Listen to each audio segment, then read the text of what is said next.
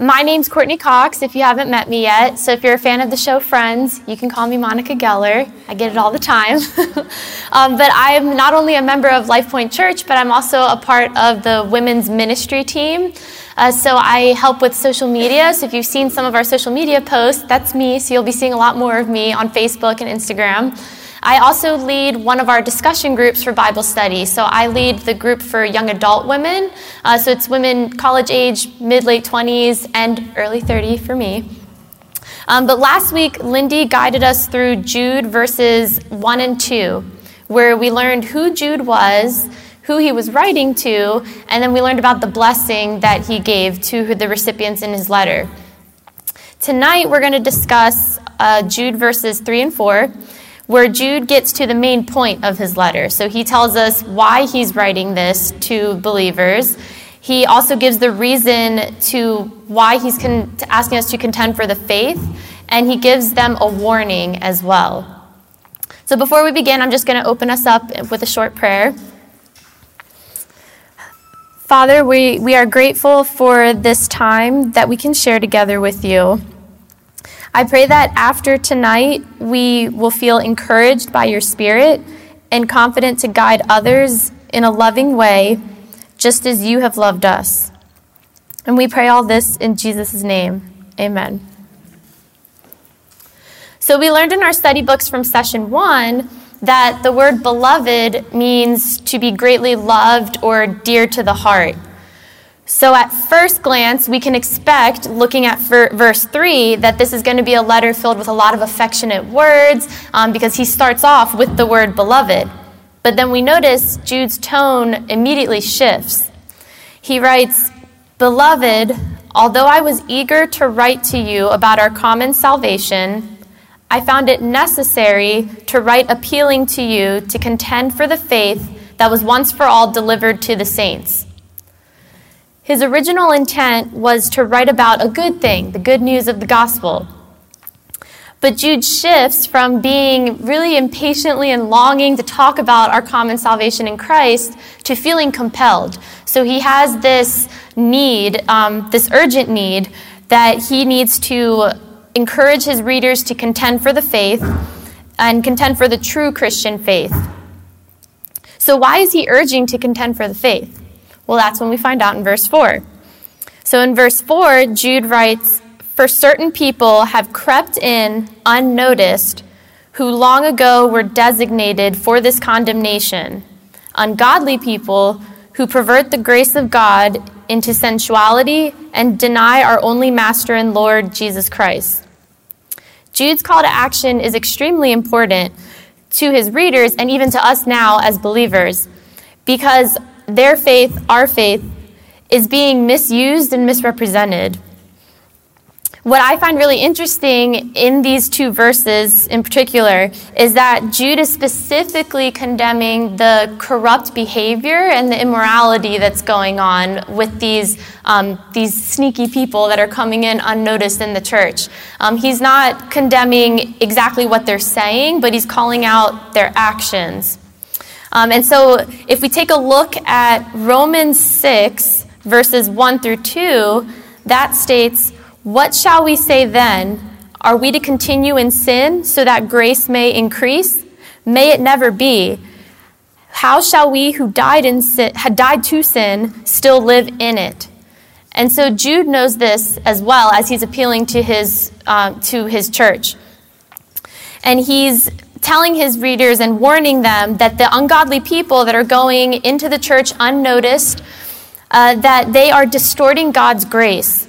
They're using God's grace as justification to continue sinning. And so they're leading an immoral lifestyle or living in sin, and they think, well, I'm forgiven. God loves me still. So they use that as an excuse to continue living the way that they do. And he mentions that they go in unnoticed because when you think about it, someone coming in who's living ungodly or leads an ungodly lifestyle, they're not going to come in and say, "Hey, everybody, I'm ungodly. Nice to meet you. I'm going to lie and I'm going to cheat and steal. I'm going to tell you all these horrible things, and you're just going to listen to me and follow me anyways." No, they don't do that. They they creep in, like he says, and they feed you nice words. They tell you things that feel good, tell you what you want to hear, and that appeals to you, and they're preaching that in a way that makes you think it's justified. So remember that even though this was written long ago in Jude's time, we know that this distorted belief is really nothing new. We see it today, and we've seen it even before Jude in other biblical times. So there's a few different references in the Bible. There's actually a lot of references. One in particular where Satan even tried to tempt Jesus. So he even twisted God's word and tried to tempt Jesus with that. There's plenty of other references as well throughout history of people turning away from God because they were swayed by someone else, twisting God's word. So I have three examples that stand out to me that I wanted to share with you all tonight. One is going back to Romans again, Romans 16, verses 17 through 18. It reads, "Now I urge you, brothers, to watch out for those who cause dissensions and obstacles contrary to the doctrine you have learned. Avoid them, for such people do not serve our Lord Christ, but their own appetites. They receive the hearts of the unsuspecting with smooth talk and flattering words." Another example can be found in 2 Corinthians 11, verses 3 and 4. It says, "But I fear that somehow your pure and undivided devotion to Christ will be corrupted. Just as Eve was deceived by the cunning ways of the serpent, you happily put up with whatever anyone tells you, even if they preach a different Jesus than the one we preach, or a different kind of spirit than the one you received, or a different kind of gospel than the one you believed." And then the last example that stood out to me was in Titus 1, verse 16. It says, "They profess to know God, but by their deeds they deny him, being detestable and disobedient and worthless for any good deed." So Jude is shining light on the immorality and calls it a direct betrayal of the authority of Jesus, because these ungodly people are putting their fleshly desires above God. And this is something that's been predicted throughout the Bible for many times. It's something that's happened back then, and we see it today. For example, just last month, I was scrolling through social media, just going through my newsfeed in the Explore tab of Instagram, and I saw a video with young gentlemen sitting around a table. And one says to the group, he says, "Hey, if you don't sin, then Jesus would have died for nothing." And everyone around the table, they're like, "What? Whoa!" Like mind blown, and some of them are laughing. And they treat it like a joke. But in all seriousness, some of them may have actually believed that. And they may think, well, I got to give Jesus a reason for why he died, so I got to sin. So this twisted type of theology, while sometimes some people may think they really are meaning no harm, it's not rooted in truth. And it really allows people to think that they can say and do whatever they want because they're forgiven, they believe they've received the Holy Spirit, therefore they think they have permission to live their best life. How many of you have heard that phrase? I'm living my best life, you can't tell me what to do, I'm focusing on me. I've heard a lot of my generation say living with no regrets. That's a popular one as well. Or only God can judge me. So if you approach someone and you say, "Hey, I know you're trying to live your best life, but I don't think this is the way you should be living your best life," they get hurt and they get defensive and they think, "Well, who are you to judge? Only God can judge me. You can't." So it's hard. When can we correct someone without sounding like we're judging them? How can we find the right timing to tell someone out of love and tell them, "This is where I'm coming from. I'm not trying to judge you. I'm not trying to harm you. I'm trying to protect you and keep you safe because you're kept in Christ," like we learned last week. So sometimes when we go through these situations, it can be difficult and it can be trying and it can really weigh on us. But I want to go back to verse 3 for this. In verse 3, the word contend comes from the Greek word, I'm going to mispronounce this, agonizomai. I always want to say like agonizomai because I have a Spanish accent with that, but it's agonizomai, which is the root word for the word agonize in English. So to agonize means to put forth great effort It also means to struggle. So agonizing can result in extreme pain, and it can take a lot of time and energy. Struggling can be quick, but it takes a lot of perseverance too. So rather than contending for our faith or our belief in God, which is what I think a lot of people immediately might come to your mind when you think contend for the faith, you're saying, I'm defending the existence of God. Really what Jude is appealing to is he's asking his readers and us as believers to fight to defend the truth. So the truth of our doctrine, the truth of God, the truth of our scriptures. So Jude did not address in this letter to pastors or leaders. So thinking back to last week, who did he address the letter to? He addressed it to believers, to everyone, to all of us. Whoever and however we are, that's who Jude is speaking to. So we are all called to contend for the faith. And we may not even realize it, but we have so many opportunities to contend for the faith in our daily lives. Everything that we're doing every day in our walk with Christ, we have opportunities to contend for the faith that we might do it without even noticing that we're doing so. So, for example, you might be a college student who's getting bombarded with mixed messaging, particular doctrines that really wrestle with your spirit. You might be a mother who's trying to model Christ for your children, but they just can't stop talking back to you or really testing your patience. And I know that. I'm only an aunt, but I see it even as an aunt too. Or perhaps even in your workplace, you might encounter someone who doesn't quite understand truth because they believe in their own truths and their own feelings are what justify their truths to them. So these spiritual battles that we face on a daily basis, they can hit really hard and they might weigh on you. Or sometimes you just brush them off and you just think, all right, on to the next day. This doesn't personally affect me, so I'm just going to forget about it.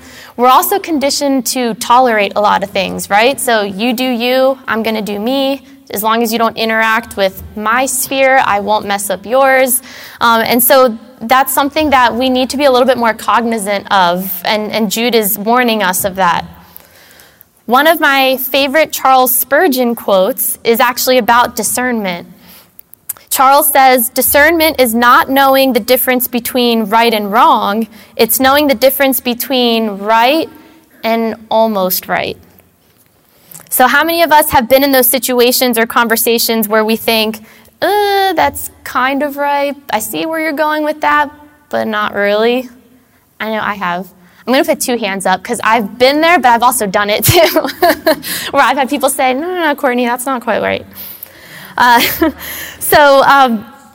Again, we ask, when can we speak up? When can we say something without sounding judgy or offensive?